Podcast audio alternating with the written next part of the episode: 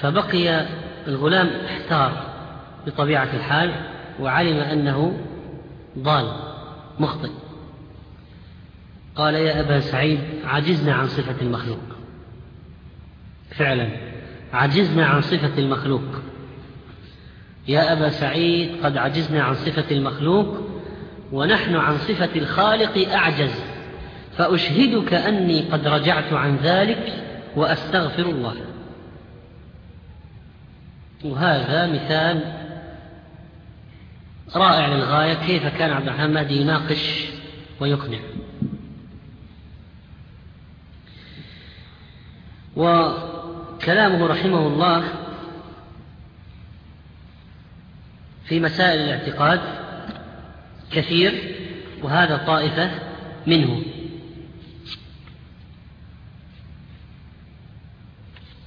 وأما بالنسبة لفقهه رحمه الله فإنه بطبيعة الحال لم يكن له مذهب معين ولكنه كان على يعني يذهب مذهب تابعي أهل المدينة ويقتدي بطريقتهم.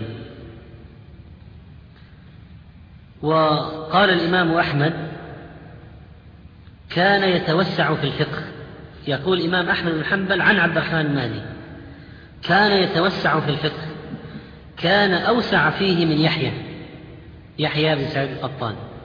وكان يحيى يميل إلى قول الكوفيين وكان عبد الرحمن يذهب إلى بعض مذاهب الحديث وإلى رأي المدنيين.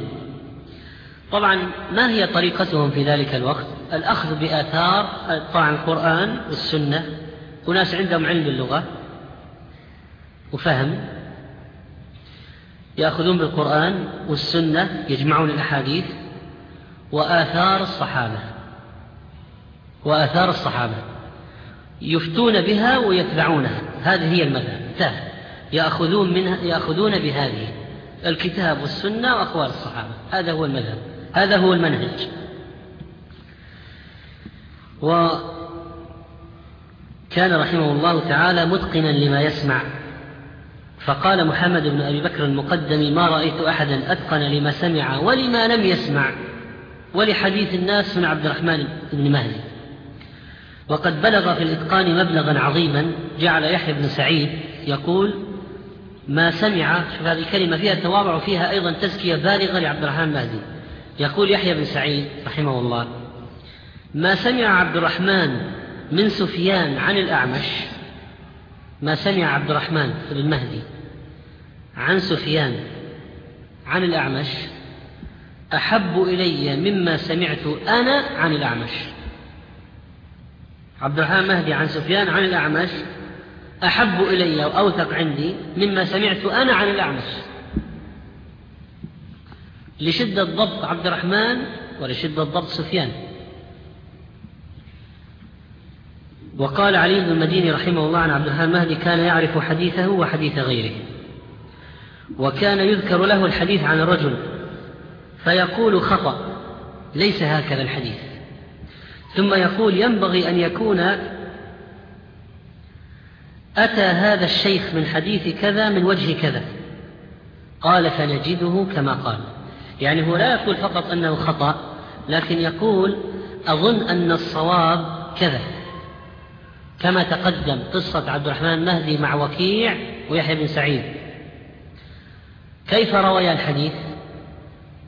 من يذكر لنا؟ كيف روي الحديث؟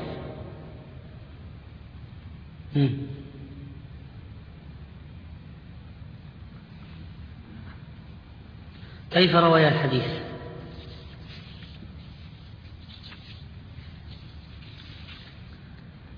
جعل بدلا من سفيان جعل الحديث عن عن أبيه. وعبد الرحمن روى الحديث عن سفيان عن منصور. مع أن يحيى بن سعيد وكيع كلاهما قد رواه عن عن سفيان عن أبيه لكن عبد الحميد رواه عن سفيان عن منصور ورجع إلى قوله. رجع إلى قوله. ومن دقته أنه كان لا يحدث بالمعنى لا يحدث إلا باللفظ وهذه مسألة عند المحدثين هل تجوز الرواية بالمعنى أم لا؟ والذين أجازوها شرطوا فيها شروطا شرطوا فيها شروطا أن يكون عالما باللفظ وما يحيل المعنى إلى آخره. وبعضهم قال لا يجوز الرواية بالمعنى تروي يروي كما يرويه إما أن يحفظ فيرويه أو لا يروي شيئا. فكان عبد الرحمن المهدي رحمه الله ممن لا يحدث إلا باللفظ ولا يجيز التحديث المعنى. وكان بصيرا في علم العلل حتى قال عنه علي بن المديني علم عبد الرحمن بن مهدي في الحديث كالسحر. علم عبد الرحمن بن مهدي في الحديث كالسحر. وهو يقول عن نفسه عبد الرحمن مهدي يقول لأن أعرف علة حديث أحب إلي من أن أستفيد عشرة أحاديث. لو أعرف علة حديث عندي أحسن من أسمع عشرة أحاديث جديدة. وكذلك قال علي المديني سمعت عبد الرحمن المهدي يقول خالفني ابن المبارك في حياة سفيان في حديث عن إبراهيم في, عد في عدة أم الولد. في عدة أم الولد. قال ليه هو حبيب بن أبي ثابت ابن المبارك رحمه الله رأى هذا. ابن المبارك طبعا من جبال الحفظ. قال عبد الرحمن فسألت سفيان عنه فقال هو حبيب بن أبي ثابت. فسفيان أكد الثوري أكد ما حفظه عبد الرحمن. وكان عبد الرحمن رحمه الله لا يروي إلا عن الثقات. لا يروي إلا عن الثقات. وهو المشهور بالتفتيش عن الضعفاء. وقال عمرو بن علي سألت عبد الرحمن بن مهدي عن حديث لعبد الكريم المعلم فقال هو عن عبد الكريم. فلما قام سألت فيما بيني وبينه قال فأين التقوى؟ قال فأين التقوى؟ يعني هو سأل عبد الرحمن المهدي عن حديث لعبد الكريم المعلم. يريد الحديث السائل يريد الحديث يريد نص الحديث. عبد الرحمن المهدي ما أعطاه نص الحديث. قال له هو عن عبد الكريم. يعني يكفيك أن الحديث الذي تسأل عنه يرويه عبد الكريم هذا. وعبد الرحمن المهدي لا يرى أن عبد الكريم المعلم ثقة وبالتالي لا يروي حديثه. الطالب جاء في المجلس وقال سأله عن حديث عبد الكريم المعلم. قال هو عن عبد الكريم. لما قام الطالب من الدرس اختلى بالشيخ وقال له يعني حدثني حديث هذا الرجل. قال فأين التقوى؟ يقول أنا إذا كانت التقوى قد حجزتني عن الرواية عمن ليس بثقة عندي في السر في العلانية فلا بد أن تحجزني في السر. كيف أنا ما أجبت عنه علانية ولا أعطيت حديثا؟ ثم في السر أعطي حديثا؟ لا أعطي حديثا. لأن عبد الكريم هذا كان عند عبد الحمادي غير قوي. ولذلك يقول الإمام أحمد رحمه الله إذا حدث عبد الرحمن بن مهدي عن رجل فهو حجة. فهو حجة يعني شيوخ عبد الرحمن المهدي ثقات ما يحدث إلا عن ثقة. طبعا هو سمع عن الثقة وعن غير الثقة ولذلك يطرحون أحاديث يطرحون أحاديث كثيرة جدا مع أنهم سمعوها ويحدثون بأحاديث معينة فقط. مثل عبد الرحمن المهدي رحمه الله لا يحدث إلا عن ثقة وهذه فائدة هذه فائدة في المصطلح. وقال علي بن المديني أعلم الناس بقول الفقهاء السبعة الزهري فقهاء أهل المدينة السبعة سبق ذكرناه الزهري ثم بعده مالك ثم بعده ابن مهدي. فأعلم فأعلم طبقته بالفقهاء السبعة الزهري. وأعلم تلاميذ الزهري بعده مالك. وأعلم من بعد مالك ابن مهدي.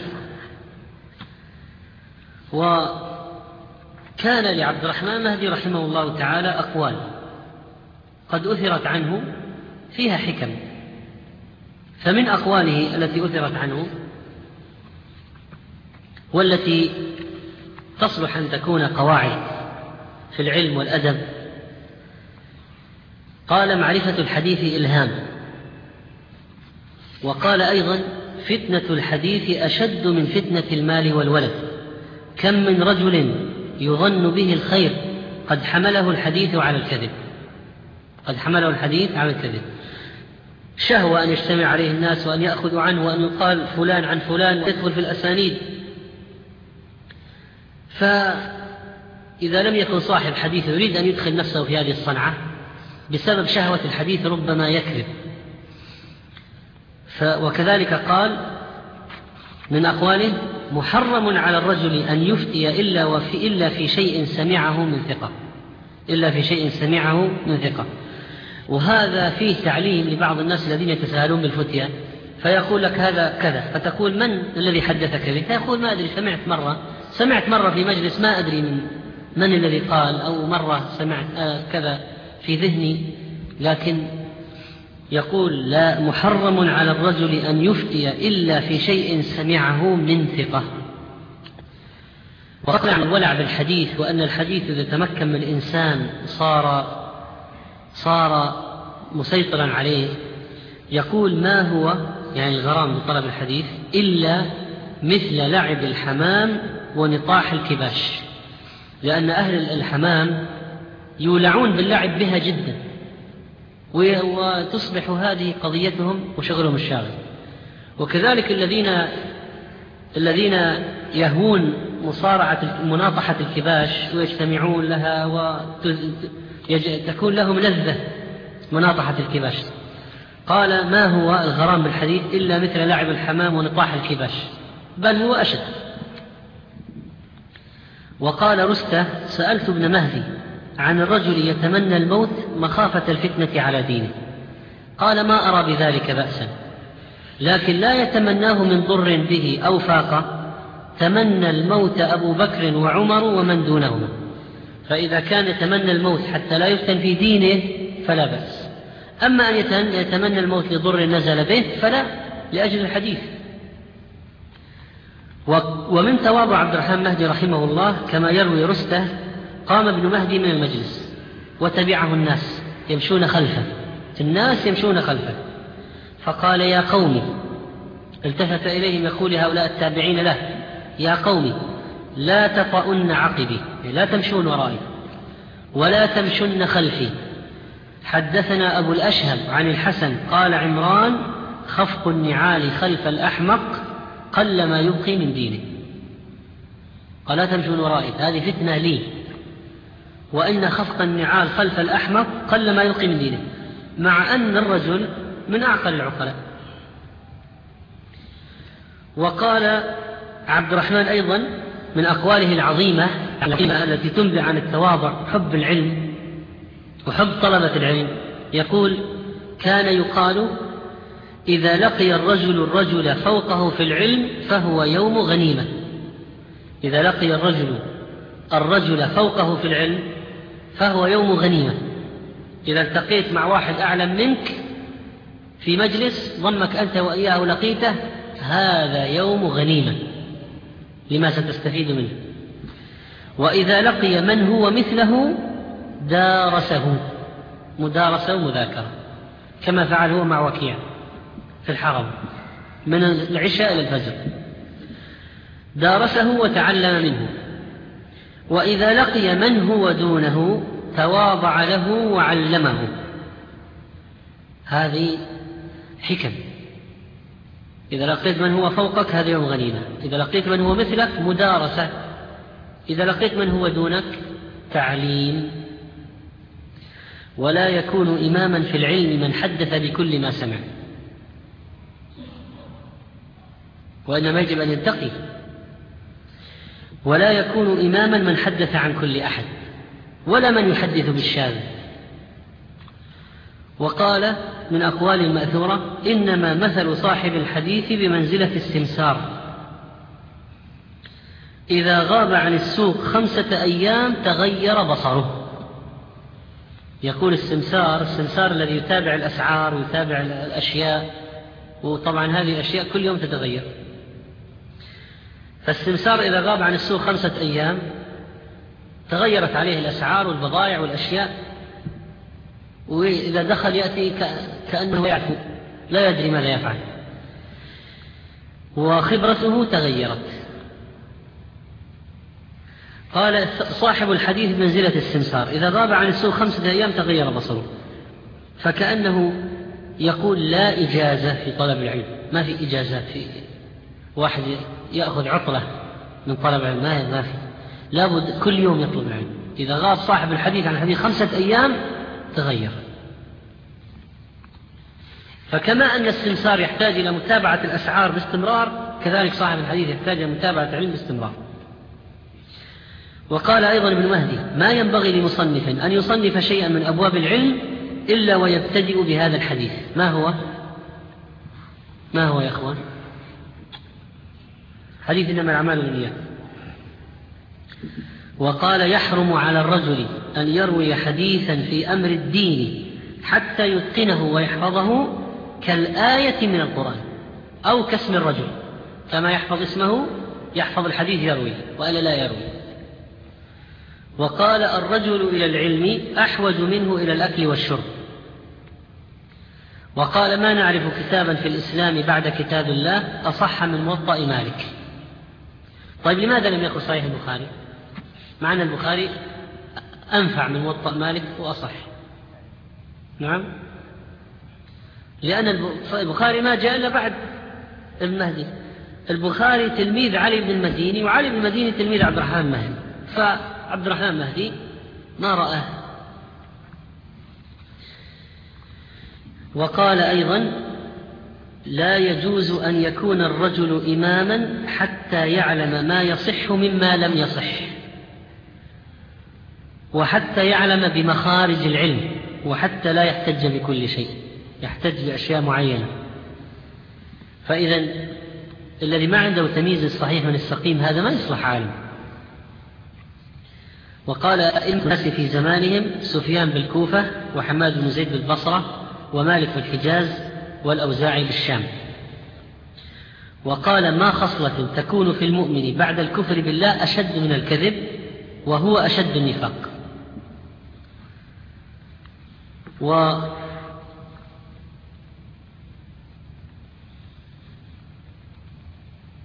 من أقواله أيضا قال لولا أني أكره أن يعصى الله تعالى لتمنيت أن لا يبقى أحد في المصر إلا اغتابني. لولا أني أكره أن يعصى الله تعالى لتمنيت أني أن لا يبقى أحد في البلد في مصر إلا اغتابني وأي شيء أهنأ حسنة يجدها الرجل في صحيفته لم يعمل بها. أي شيء أحسن أنك تأتي يوم القيامة تجد حسنات في صحيفتك مأخوذة من الذي اغتابك وأنت ما تعبت عليها ولا عملتها.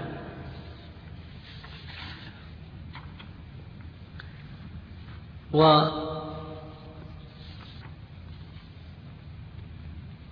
ما مما قالوه عن حفظه أيضا ما قاله محمد بن يحيى الذهلي ما رأيت في يد عبد الرحمن المهدي كتابا قط كلهم من حفظه. وكذلك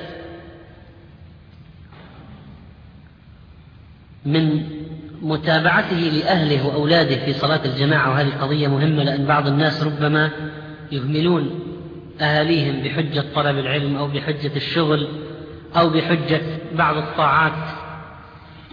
يهملون أولادهم.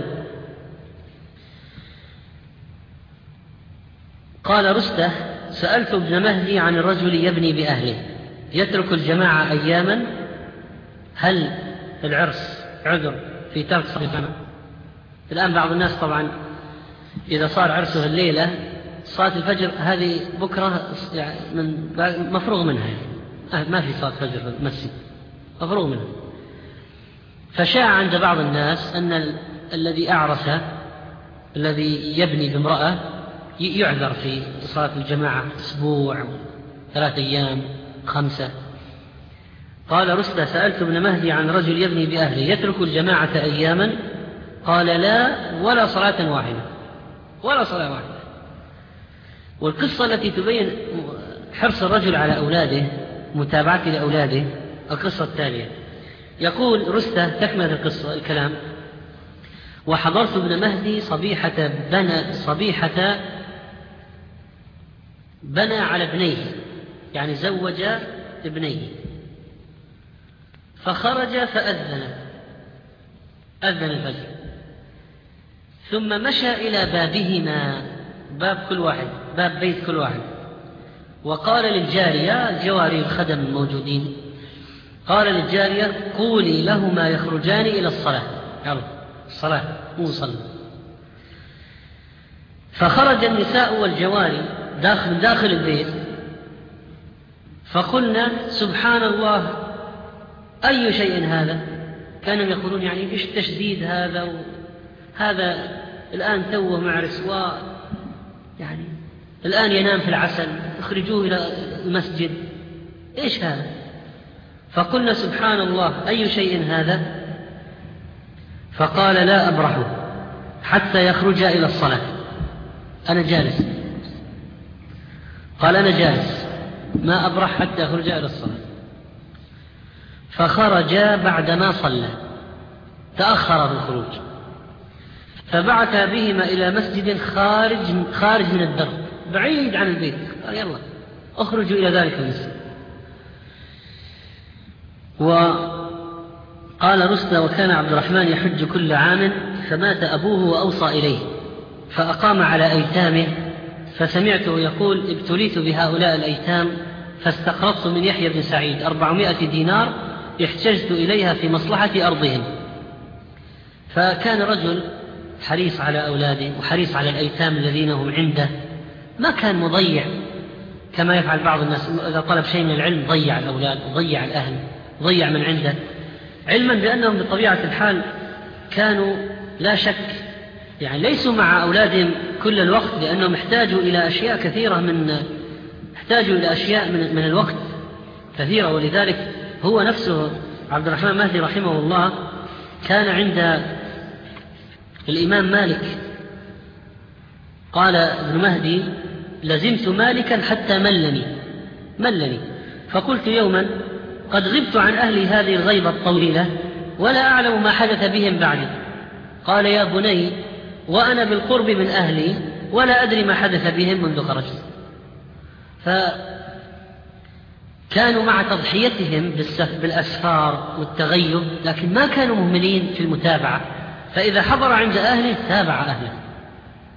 وأمرهم بالصلاة وأمر أهلك بالصلاة واصطبر عليها. وكانوا عند حماد بن زيد فسئل عن مسألة فقال أين ابن مهدي؟ من لهذا إلا ابن مهدي؟ قال فأقبل عبد الرحمن فسأله عن ذلك فأجاب. فلما قام من عنده قال هذا سيد البصرة منذ ثلاثين سنة.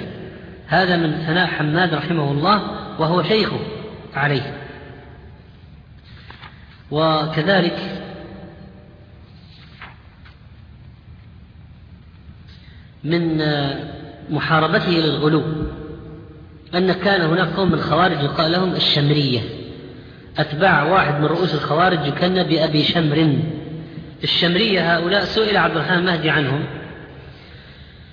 فقال ما أخبث قولهم يزعمون لو أن رجلا اشترى ثوبا وفيه درهم من حرام لا تقبل له الصلاة. ولو أن رجلا تزوج امرأة في مهرها درهم من حرام لا تحل له وكان وطئها حراما. ويقولون لو أن رجلا ذبح شاة بسكين لرجل لم يأمر به أو كان ثمنه من حرام كانت ميتة. وما رأيت قولا أخبث من قولهم فنسأل الله تعالى السلامة والعافية. وكان عبد الرحمن مهدي ضد أهل الرأي لأنه من أهل الأثر. وأهل الرأي كانوا لا يعتمدون على الآثار والآثار مهمة جدا أقوال الصحابة والتابعين أفقه الأمة. فكانوا يعملون القياس. أهل الأثر كعبد الرحمن مهدي رحمه الله يرون كيف يعمل العقل كيف يعمل القياس الآن وعندنا نصوص. لكن أولئك قوم أعجبوا بعقلياتهم فالتهوا بذلك عن الأثر وجلسوا يفرعون ويقيسون يفرعون المسائل ويقيسون. وأهملوا الأخذ بالآثار. ولا شك أن من الذين يعني الناس تفاوتوا في هذا. فمنهم من كان يأخذ بقليل من الرأي مع كثير من الأثر. منهم من كان يأخذ بكثير من الرأي مع قليل من الأثر. ومن الذين كان اهتمامهم بالرأي أكثر من اهتمام بالأثر أبو حنيفة رحمه الله ولا شك. وليس هذا نقيصة في الرجل لكن هذا هو الواقع. اهتمامه بالرأي أكثر من اهتمامه بالأثر لأن جمع أبو حنيفة, رحمه الله للأثر يكن جماعا للأحاديث وكان مثل أحمد رحمه الله أو غيره صاحب حديث. ما كان صاحب حديث مشتغل بالرحلة والجمع لكن كان صاحب ذهن وقاد. لكن ما هو الأصوب الأصوب هو الاعتماد على أقوال الصحابة ولا شك على الآثار. الأخذ بالآثار هذا هو الأصوب ولذلك كان عبد الرحمن رحمه الله لا يعجبه اتجاه أبي حنيفة مطلقا في قضية اتباع الرأي لأن الآثار موجودة وكان يخشى أن تفتح بابا لا يسد.